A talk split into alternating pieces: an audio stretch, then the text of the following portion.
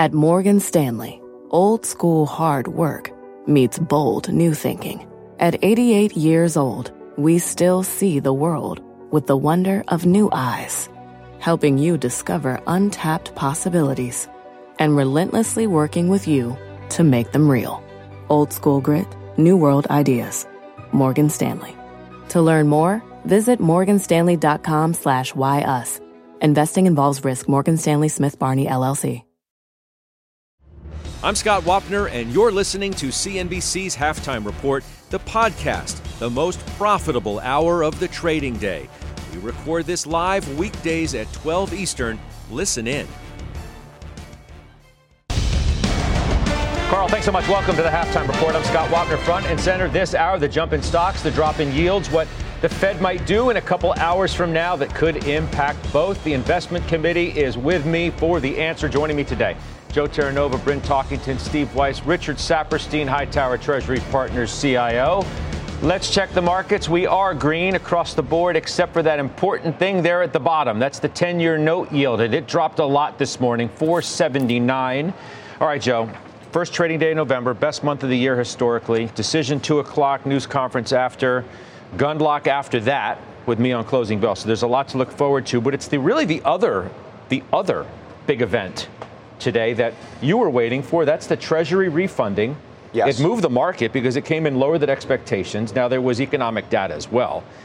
Bond yields on the long end went down, and that's where we find ourselves today. Absolutely. You got what you wanted? Uh, yes, in fact, we did.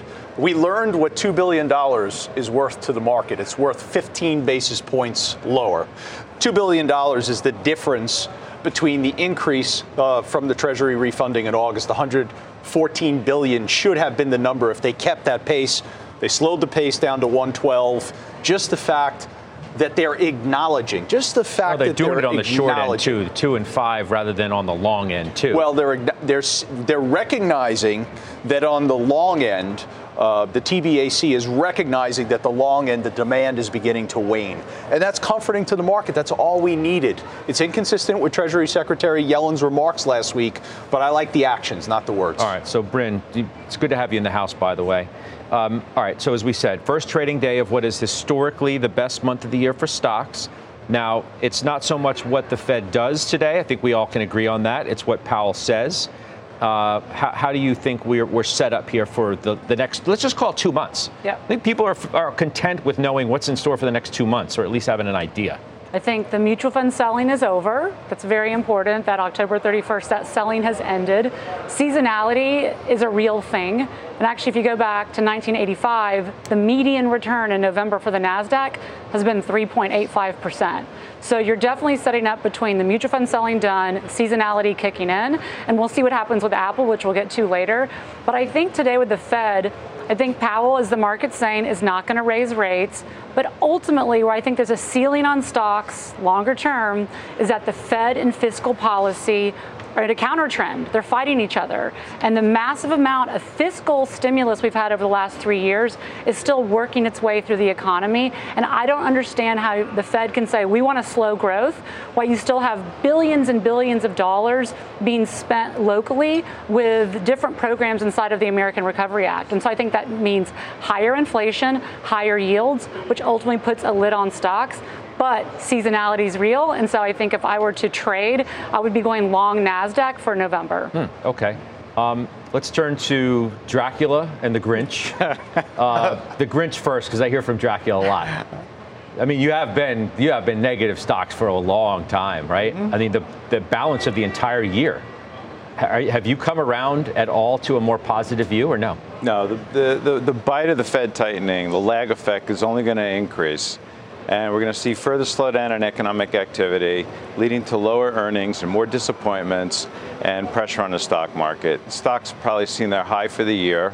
And the real focus right now uh, for our clients is going to be in the bond market, and that's where the action is. And as you know, Joe mentioned with the refunding, it was positive, but the fact is that the federal government's running a $1.5 trillion deficit, and the bond issuance is going to accelerate and put pressure on yields. However, where they are now is a very, very acceptable level for investing.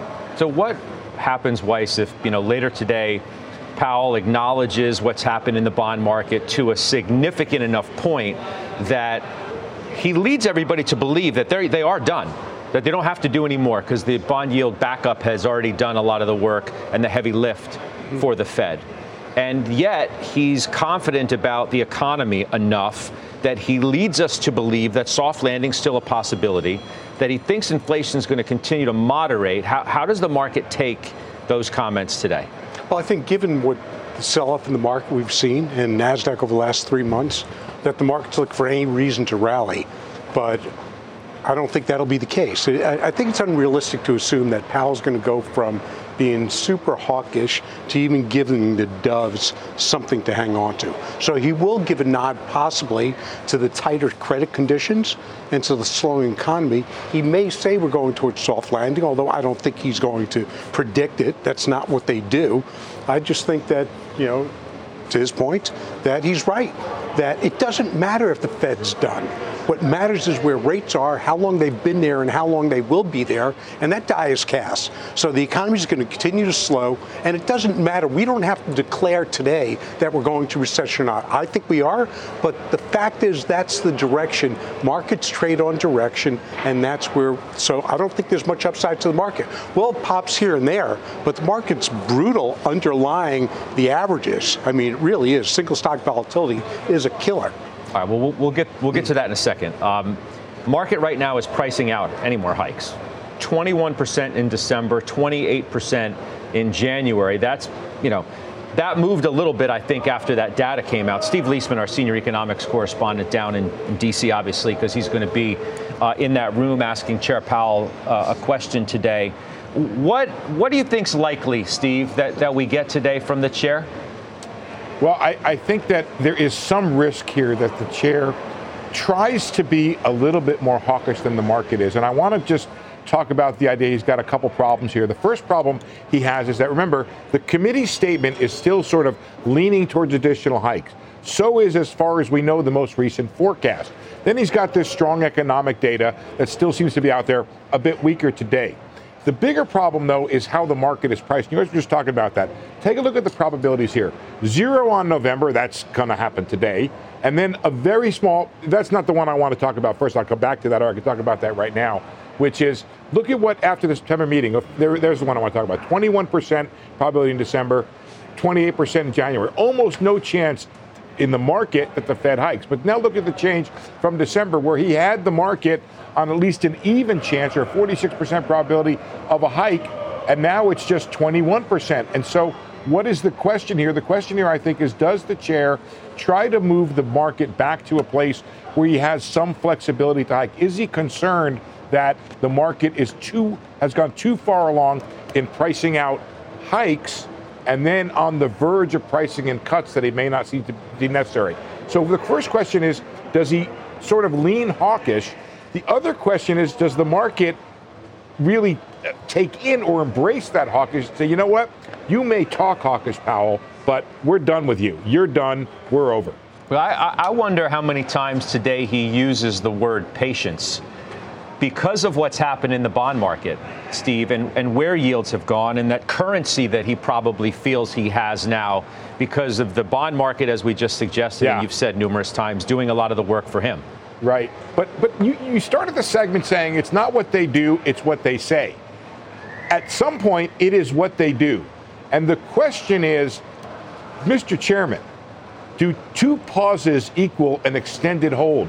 This will be the first time they haven't hiked over a two meeting span since early 2022. And if they set this up for a third one, well, you know what? The market's going to say, okay, you're talking tough, Mr. Powell, but at the end of the day, you're not acting tough. So I'm going to start to price out that hike. Now, that may be okay in the sense that if the economic data weakens, I think he's okay with that. I just don't think he wants to emerge from this meeting with the market being more dovish because of things he said. Mm, great point you make, um, especially underscoring the fact that it would be two pauses in a, in a row. Right. We need to get our arms around that too. We'll see what happens. Steve, we'll look for you in the room too. Can't wait for your question later. And I'll see you on closing bell. Steve Liesman down in D.C. ahead of all of that. Okay, now, Rich Saperstein, just something you alluded to. You said, I think the words, the exact words you said, the real actions in the bond market. Mm-hmm. So Stanley Druckenmiller, right, legendary investor, recently bought a ma- what was described as a massive position on the short end in in the two year. So he was on Squawk Box this morning, talked about rising deficits, um, what it's going to take to fund that. As a result, th- this sort of new environment we're in, and what it means for the markets. I want you to listen. It, it seems that bonds are adjusting to a post QE world, but for some reason, equities haven't. So that's part of the problem. I think, given everything I just talked about and given the geopolitical situation, everything else, I don't think it's unreasonable to think that we're not going to continue to sell at 20 times earnings over a long period of time. So, this to me smacks of it, almost exactly what David Tepper told me a couple of weeks ago. From QE to QT, different environment, different multiple. The greatest wild card is what's the right multiple? No one really knows. But Druckenmiller's point is that that multiple 20 times or near then is definitely too high in this new post QE rising deficit slowing economic world. Make sense? Total sense because you're having pressure on corporate earnings. Uh, rising rates are putting pressure on borrowers, both in mortgages, uh, student loans, uh, auto. But I think there's a framework to look at. Uh, take a client that is wealthy and wants to stay wealthy, and you have a targeted rate of return there. So let's say they want to double their money in 10 years. They need a 7% tax free rate of return.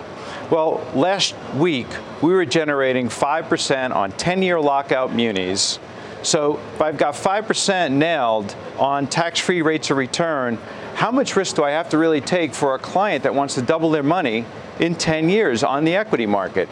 Couple that with where multiples are based on expectations of 246 in earnings on the S&P next year, don't see it happening. So it's a good time to pull back on risk and focus on where there's opportunity, especially in the tax-free muni See, market. This is like this, is what you hear. It's there's uh, there's there's better risk reward, Joe, outside of the stock market. Whether it's Stan Druckenmiller, one of the greatest ever. Um, Dubravko Lakos was with us yesterday, JP Morgan, when I said, What is the best idea you have right now? And he said this. It's right now. very simple. The whole year we have been saying cash is king. Why? Because we're saying you can basically clip roughly 5% yield at zero risk. So the Sharpe ratio of that proposal is pretty darn good. Equities better give you 12%, 15%. Not that easy. All right, now I got one guy saying bonds, I got another guy saying cash. Mm-hmm. What do you make of that? So, for the answer to be cash, you have to believe that the environment over the next several years is stagflation. I don't see it that way. I don't think we have stagflation. I think we have a deflationary force that continues to emanate from technology. I believe that when you look out over the next 12 months, what you're witnessing is that the better opportunity absolutely is in the bond market. I think that's clear. And a lot of the reasoning behind that is yes, you have that def- you have that deflationary force of technology, but in fact you also have in addition to that a slowing economy. So manufacturing 12 consecutive months now in contraction yep. territory. Uh, Canada Goose, what did we hear from them this morning? Estee Lauder, what did we hear from them? Charles Schwab announcing a very unfortunate, significant reduction in headcount it's beginning. The lags are taking hold, yep. and the economy is going to contract, and therefore you have two powerful forces that work to the advantage of bond investors. Well, because he, he, Bryn Druckenmiller, you know, thinks that you're going to get that re-steepening of the of the yield curve right? The short end's going to start going down on economic concerns more than anything else. So you buy a massive position there, you get a re-steepening of the yield curve, which is a precursor to the recession, which he must think is on the horizon based on, on what he said. Well, I mean, we've already seen a steepening of the yield curve because the short end's only going to come down if the Fed brings it down, right? The steepening's had happened on the long end of the curve, and so I, I I think that a macro trader like Stan says, over the next two years, I can have a bird in the hand five five percent. I'll take that all day long, and that seems to be a very good trade. I think outside of some munis that you see on the longer end and then in the money market world, I think bonds, long duration bonds, you're going to grow poor safely. They're a terrible hedge against inflation. So I'll take cash and some munis all day long on the short end. And then equities, longer term, are the best hedge against inflation in the public markets, which is what this show is talking about. Scott, here's the risk of cash right now and short duration bonds it's simply reinvestment risk. So anyone who buys a six month or a one year or a two year and getting five and a quarter, five and a half percent tax, taxable, what's the reinvestment rate going to be if the economy starts slowing and then the Fed starts cutting? So what I'm trying to do is get out past that and say, look, I'm happy locking in longer term, and I don't want to take the reinvestment risk of shorter term paper. But there's still, you know, investment advisors, Weiss, who make the argument you're still, if you're a longer term investor, going to be better in equities. You're going to get, you know, you're going to get er- reasonably good earnings growth over, over that period of time, reinvestment of dividends and the like, and you're going to do just fine in equities. Now we're not playing for the two month time frame, we're playing for the right. two year time frame at minimum. I find the ones that come on this show and other shows that say that, they're not the asset allocators. They're only equity. So that's what they're going to say. If you go back to 2022, right, they're saying and said in a year we'll be fine. And then no, in two years you'll be fine. Three years you'll be glad you own this. But you know, as I've said repeatedly, your return is defined by your point of entry. This is not the time to go into the market. But you've also made the point on numerous occasions on this show that stocks go up like 80% of the time. And there's that other 20% where it can be brutal. So I, I think when, when you have, I think this is a fat pitch on a declining market frankly. We're seeing it in the data, as Joe pointed out. We're seeing it in monetary policy. We're seeing it in a lack, frankly, of fiscal policy, right? So now is when it's the perfect storm for markets to decline. So look, which is which is uh, some would suggest right. also. That there are too many people now on that side of the boat. But they're not. But they're not. You know, and just even back, Stan himself said. Even Stan, even, Stan's but been he, negative. But he made the point that yeah, I've been negative. I, have got the bond market right. right. I got all that right, but I got the stock market wrong because got, the stock market still went up in the wrong. face of all that. He got seven stocks wrong. He's yeah. playing the market. Look at look at all these other stocks. He got it very right. But if he's playing the S&P futures, then of course he got it wrong. But the point is, Scott, is that you don't have to invest. You don't have to every day put money in. You could still make money. I'm comfortable going two years out because I think that if that happens with the Fed okay. cutting rates because the economy is going into maybe not a tailspin, but definitely towards a recession, and then the market will move higher at that point. Let's talk. Uh, let's yeah. let, hold on real quick. Let, us talk about somebody. he knew this was. He knew this was. oh boy. Let's talk about somebody who has to be invested. He has yes. to be invested. 100%. Um, long only. Long only. Long only your JOET ETF. Yes. Which you rebalanced because it was the end of the quarter, and now we have the moves that you made, which I want to go through them because there are several interesting ones, as yes. there usually are. Um, many tech moves. Mm-hmm. Probably saw this coming, at least in some respects. You mm-hmm. sold Tesla down 23% in three months. Take me to that first. So that's just a breakdown in momentum. And I think it's a great example of the lack of momentum, as Bryn, you and I talked about before the show. There, you're, you're going to go through periods. And remember, this is a momentum based product with a defensive layer being added upon it, which is the quality factor. There's no momentum. There hasn't been and momentum. the fundamentals broke down too, in addition to the momentum. There has not been any momentum in the market. So Tesla is a perfect example of where you've witnessed that breakdown in momentum. We re-entered that mega cap name in July uh, at a much higher level. And now, because of the breakdown momentum, we're getting out of it here. Uh, the rules dictate that that's exactly what we should do. We're still maintaining exposure to a lot of the mega caps that we put back on in April, which have worked out nicely. Yeah, there were no other no other mega cap moves. I no. want to make sure the, the viewers still, are aware of that. We're still holding Nvidia. We're still holding Microsoft. We're still holding uh, Meta. Those three have worked out incredibly well. We're holding Apple. That's basically a wash. Alphabet were down a little, and we haven't been in Amazon since July of 2022. Okay, so you sold AMD. Yes. That's down 12% in the last three months. Price targets cut today after earnings. Stock did reverse, though. Um, higher, but nonetheless, you, you obviously feel momentum's lost. So it, what's interesting about that is is there are, uh, as our good friend, um, as as our good friend um, Adam always tells us from Trivariate, there oh, are Adam Parker. Adam Parker So I was going to say, he's such a good friend, we can't remember no, his no, name. No, no, yeah, yeah. What's his name friend. again? there's um, there's facts. Our, my best friend, what's his face? Yeah. There, there's facts, and then there's feelings. I was going to call him Adam, Adam Sandler, by the way.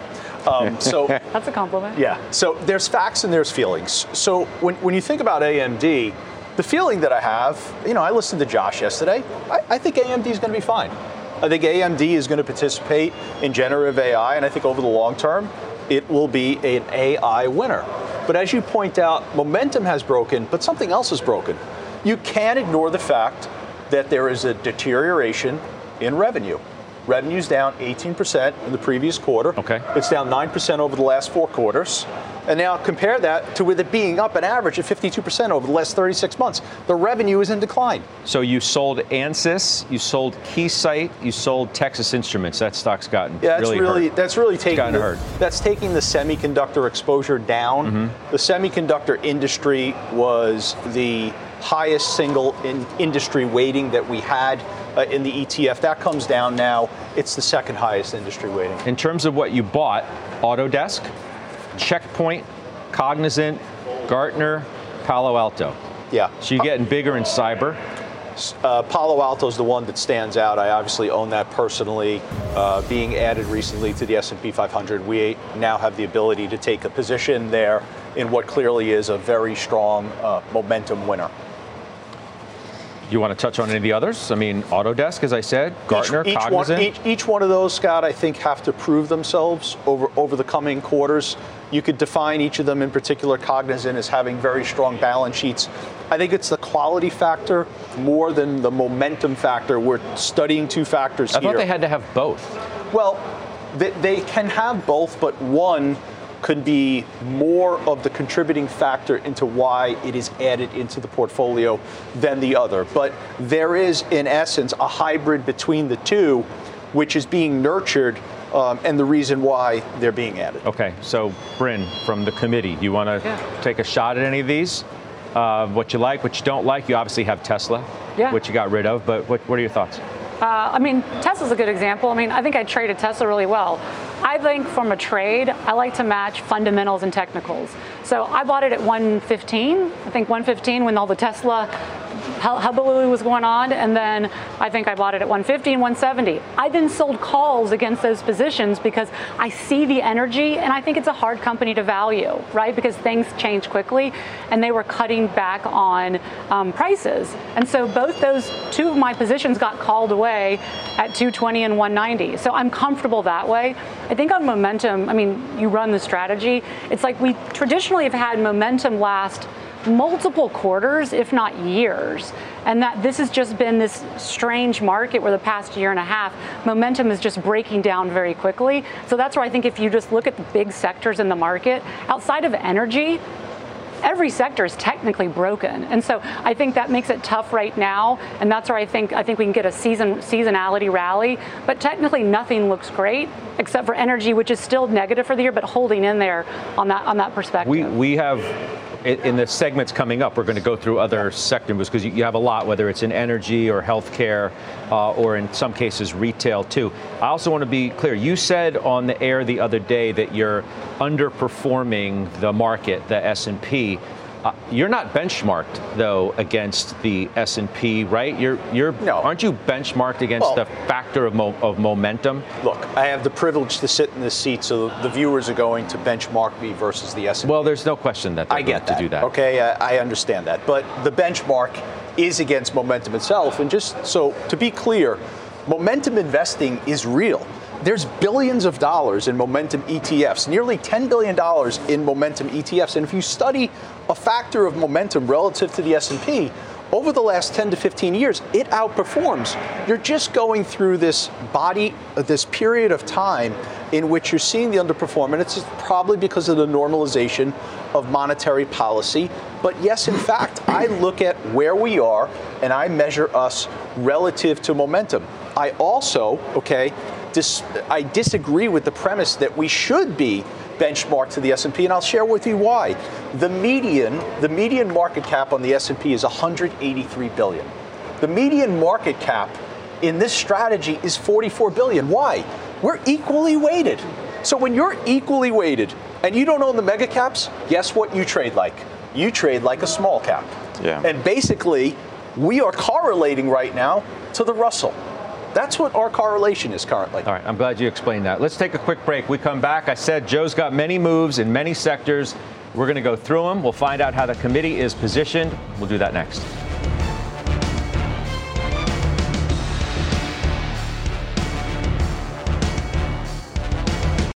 Time to take your career to the next level. With over 150 graduate degree programs, the Catholic University of America, located in Washington, D.C., provides world class academics with a student experience that educates the whole person mind, body, and spirit. Whether your professional calling is in engineering, nursing, social work, or any of our other exceptional degree programs, encounter the best of everything that Catholic University has to offer and discover the best in yourself. Learn more today at catholic.edu forward slash grad admissions.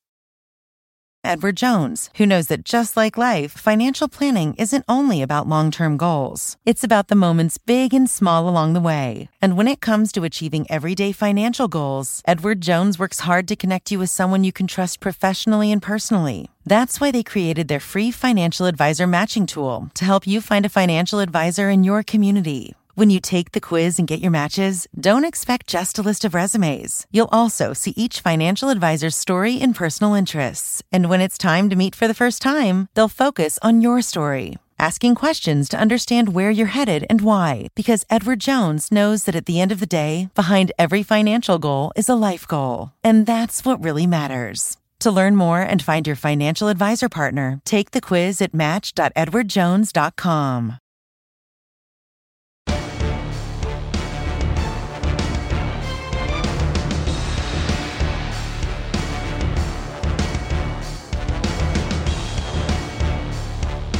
All right, welcome back. Told you we have a lot more moves to go through from Joe's rebalance. Energy. Uh, it's tied for the third largest largest sector holding for you, right near 13%. That's well ahead of the market. Yes. Right. Um, you bought Oxy. Yes. And Pioneer PXD. Correct. Adding to the energy exposure, uh, and let's be clear, the overweight exposure within the strategy to energy, there there's no other sector that can compare uh, to that. Um, the act, by the way, the activity in this rebalance was the lowest that we've experienced since January of 2021. There's only 22 names that went in and out. So I've said the other day, less is more. But we really maintained the energy overweight exposure. But I'll say this about energy this is a prove it quarter. This quarter coming up, it has to happen for energy, or I suspect that you will begin to see the strategy reduce significantly the exposure to energy. I think we're at that moment. Mm-hmm. I think we're at the moment where we've witnessed so far relative under, underperformance in the energy sector to the other sectors year to date, and now it's time for energy to step forward and advance from here and begin to outperform. I mean, it's the, Brandon, it's the worst yeah. sector in October, yeah. down 6%. You obviously have a ton of exposure there. We get a ton of earnings yeah. tomorrow, before the bell, after the bell, even today after the bell with Marathon. What are your thoughts?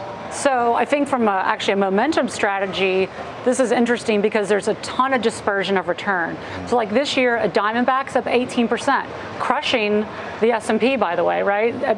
Each energy transfer up 10%. You see a lot of individual energy names have done very, very well with the juxtaposition of a Devon, which I also own, is down 25%. So I think it really matters what you own. We prefer to play RSPG, which is the equal weight, because I don't want to have 40% of the portfolio in Exxon and Chevron. Mm. I want to have more smaller and mid-cap exposure, like the marathons, like the Diamondbacks, and RSPG gives you that. And so you don't have just such a big I think, headwind of what those two companies do. But I think it's a great momentum strategy going into the end well, of the year. We're equal weighted as well, so we look we look at it the same way. It's not mm-hmm. as if we're we have uh, excessive exposure to ExxonMobil and Chevron, mm-hmm. which market cap weighted would. Rich, you have a lot of exposure here. Canadian Natural's your biggest, but you're in Exxon, Chevron. You do have Oxy, uh, the XLE. I think there's a very bigger picture here in the energy space. Uh, first of all, it represents uh, right, four and a half, 4.7 percent of the S&P market value, but it's contributing 11 percent of the earnings to the S&P. Secondly, in the last five years, all the energy companies have really found religion and reduced their exploratory and capex activities in geopolitically unfavorable places, and they brought it home. They've conserved cash. They've cleaned up their balance sheets. They're right more now, shareholder friendly. They are way more shareholder friendly, but also we have companies generating 10, 12, 14% of, of free cash flow. Look at Shell right now. So Shell got a new CEO January 1. They're, they bought back 10% of the company in the first half of the year, and their free cash flow, not their operating cash flow, is approaching 18% a year now. The one you mentioned, Canadian Natural, it's 10% a year of free cash flow. Exxon, $430 billion company, $46 billion of free cash flow. What are all these companies doing with it? They're returning it to shareholders through dividends and capex. In an environment where we have 5% structural interest rates, okay? Capital allocation is going to be very important for companies, and those with free cash flow are the ones that I want to own. Energy is the place. Okay. Let's get the headlines now with Bertha Coombs. Hi, Bertha. Hi, Scott. Five Americans are on the list of foreign passport holders that are expected to pass through the Rafah uh, crossing in Egypt today, according to a list compiled by the Gaza Border Authority and confirmed by NBC News. The State Department said U.S. citizens will be assigned specific departure dates out of Gaza. Jordan's ambassador to Israel is also leaving the region. The country recalled the official to express its disapproval of the war in Gaza. Jordan's deputy prime minister and foreign minister said the ambassador will only return once the war is halted. The statement added that Israel's ambassador will not be allowed to return to Jordan under current conditions. And here at home, a rescue operation is underway in Kentucky after a shuttered coal preparation plant collapsed. Workers were removing machinery to prepare the facility for demolition. At least one man was killed and one is trapped in the accident, missing at this point. The governor declared a state of emergency while rescue efforts continue. Scott. All right, Bertha, thank you. That's Bertha Coombs. Coming up, a check in on healthcare. Humana shares pulling back. Weiss is in that one. We just showed Joe T because we're going to get his takes too. You got anything important on there you were looking at? You good? just get right. We're back after this. It's time to take your career to the next level. With over 150 graduate degree programs, the Catholic University of America, located in Washington, D.C., provides world class academics with a student experience that educates the whole person mind, body, and spirit. Whether your professional calling is in engineering, nursing, social work, or any of our other exceptional degree programs, encounter the best of everything that Catholic University has to offer and discover the best in yourself. Learn more today at catholic.edu forward slash grad admissions.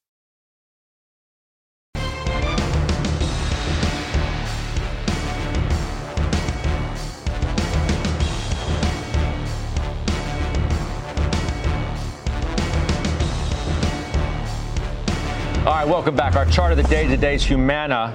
Earnings beat, but what's the deal, Weiss? Um, they, they only affirmed their outlook or reaffirmed it. So is that why there's some disappointment in that name today, down 4%?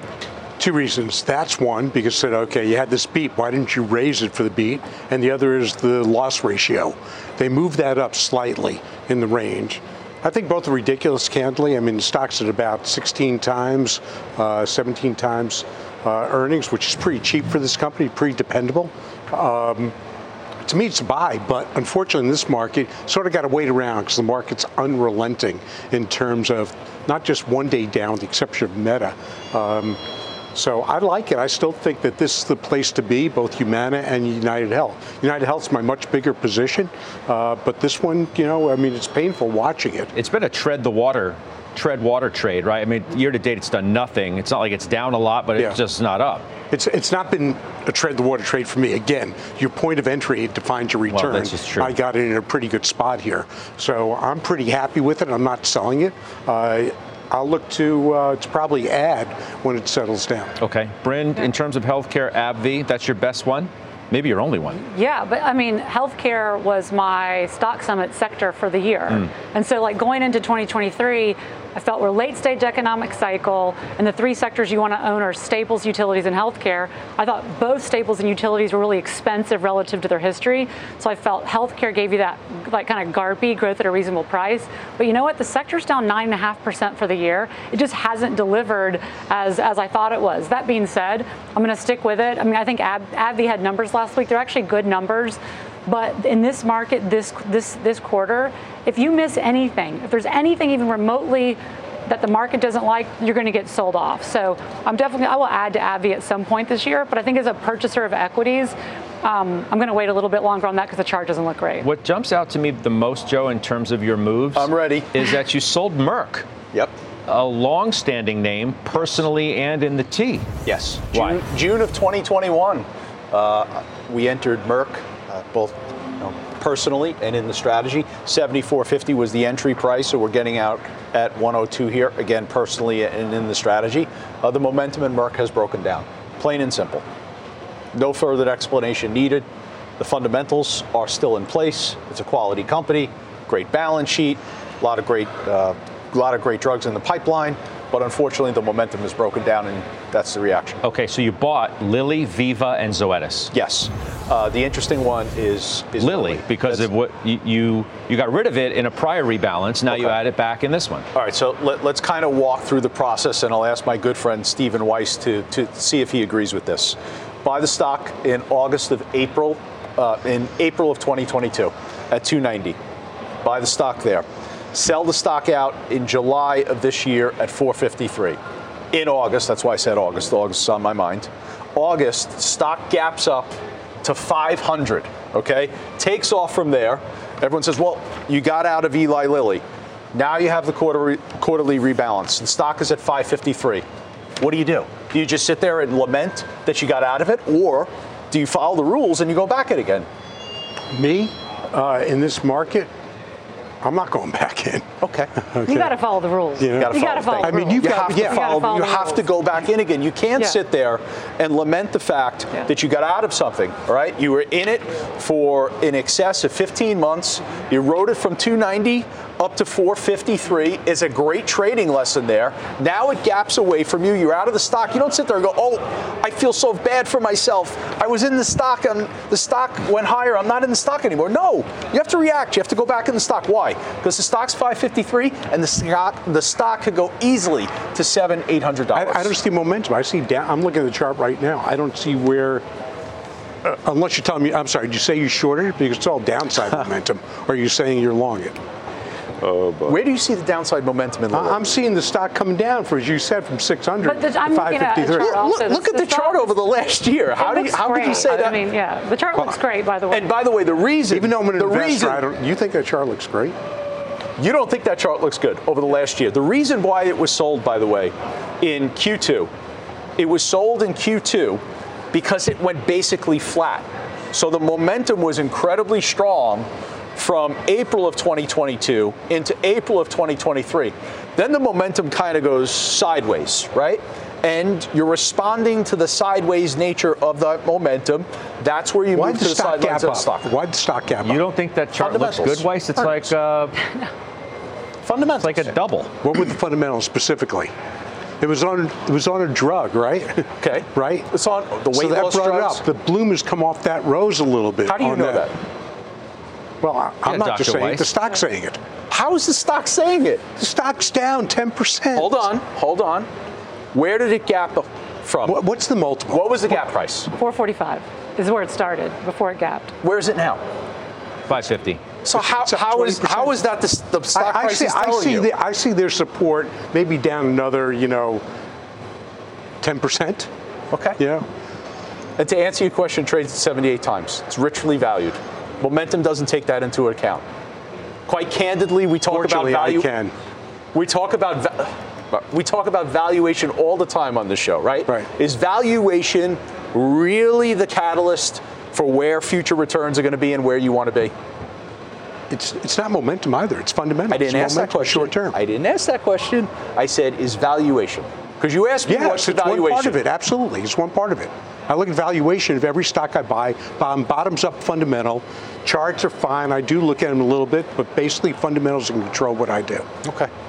Does not work in all cases, from my opinion, when you look at valuation. You have stocks trading at single PEs for a decade, and the stock goes nowhere. Yep. As I said, fundamentals also. All right. All right. That was a good debate. There's nothing wrong with uh, that. It was fine, but it's like time to end it now. He wants to move on. Right. I was getting bored of it. Well, Well, you were talking, that's why. Mike, Oh, and I Mike was so Santoli nice is to do this show, Joe.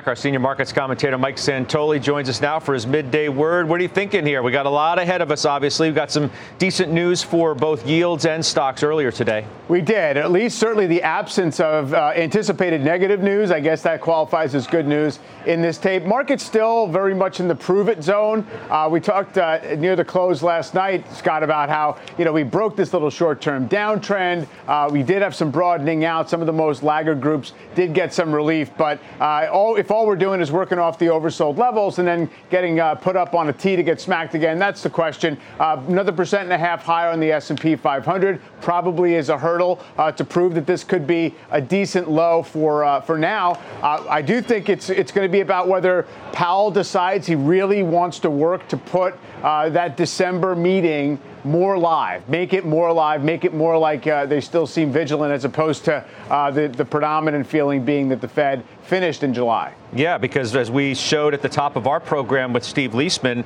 21% chance yeah. in December, 28 for January. So the market's all but priced this out.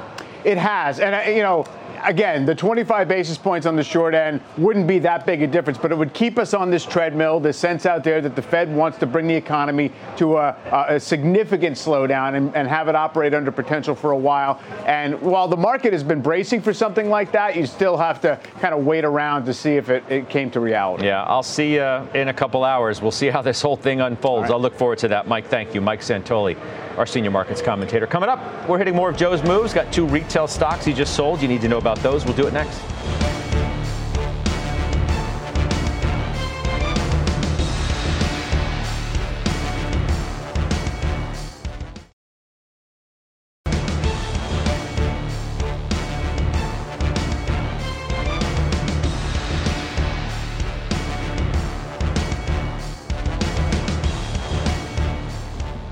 All right, we're back. Uh, you sold Nike. Give me that first before we get to the surprised? other one. No, but I mean, anytime somebody sells a you know a blue chip name like that, or chip, what was yeah. perceived to be a blue chip, I don't know. It's just like a big deal. Yeah, no, I, I understand that. I know a lot of uh, a lot of committee members are you know in, have traded Nike and are still long Nike from the long side, but there's been a significant impact on revenue from the slowdown in Asia. And then in addition to that, it's been reflected in what we're seeing in the price action. And the rules are, you know, having us move clearly to the sidelines on it. We entered the trade at a poor price. I will acknowledge that. There was a significant run up earlier in the year, and the strategy uh, turn the green light on, if you would, so to speak, to the stock because of that run up. We entered at a very high price point, somewhere around 124. So we were punished on it immediately from date of purchase. You also sold Ulta Beauty, which today Oppenheimer said buy the dip. Listen, this stock is is a stock that over the years I've discussed on the show, I've owned it on the show. It is a quality company. It is a company that trades at a reasonable valuation but it is also a company that has been in the strategy since July of 2021. The entry price was 335. The stock is pulling back. The exit price is 381. Um, the strategy doesn't like turning winners into losers. That's not what, when you're identifying momentum as a factor, you want to be seeing, uh, bearing witness to. So I understand why the liquidation occurred.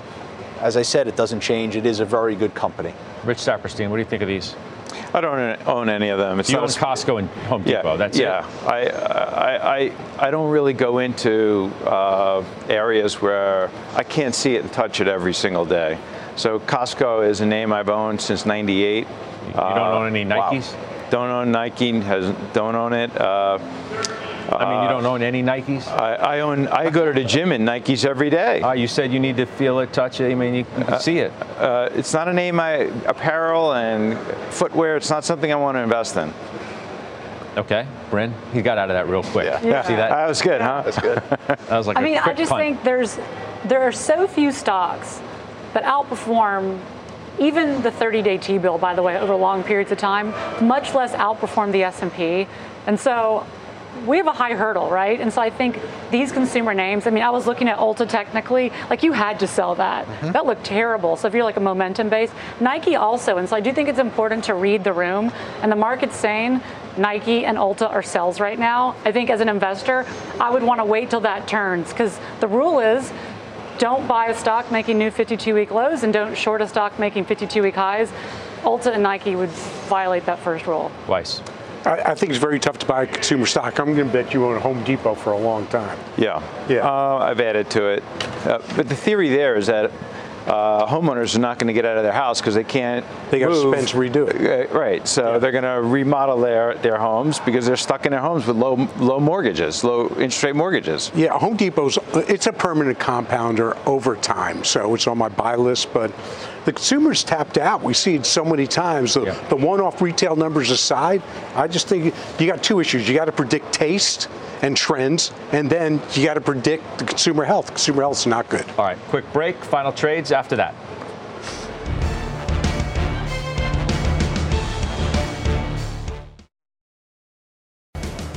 Three o'clock Eastern today.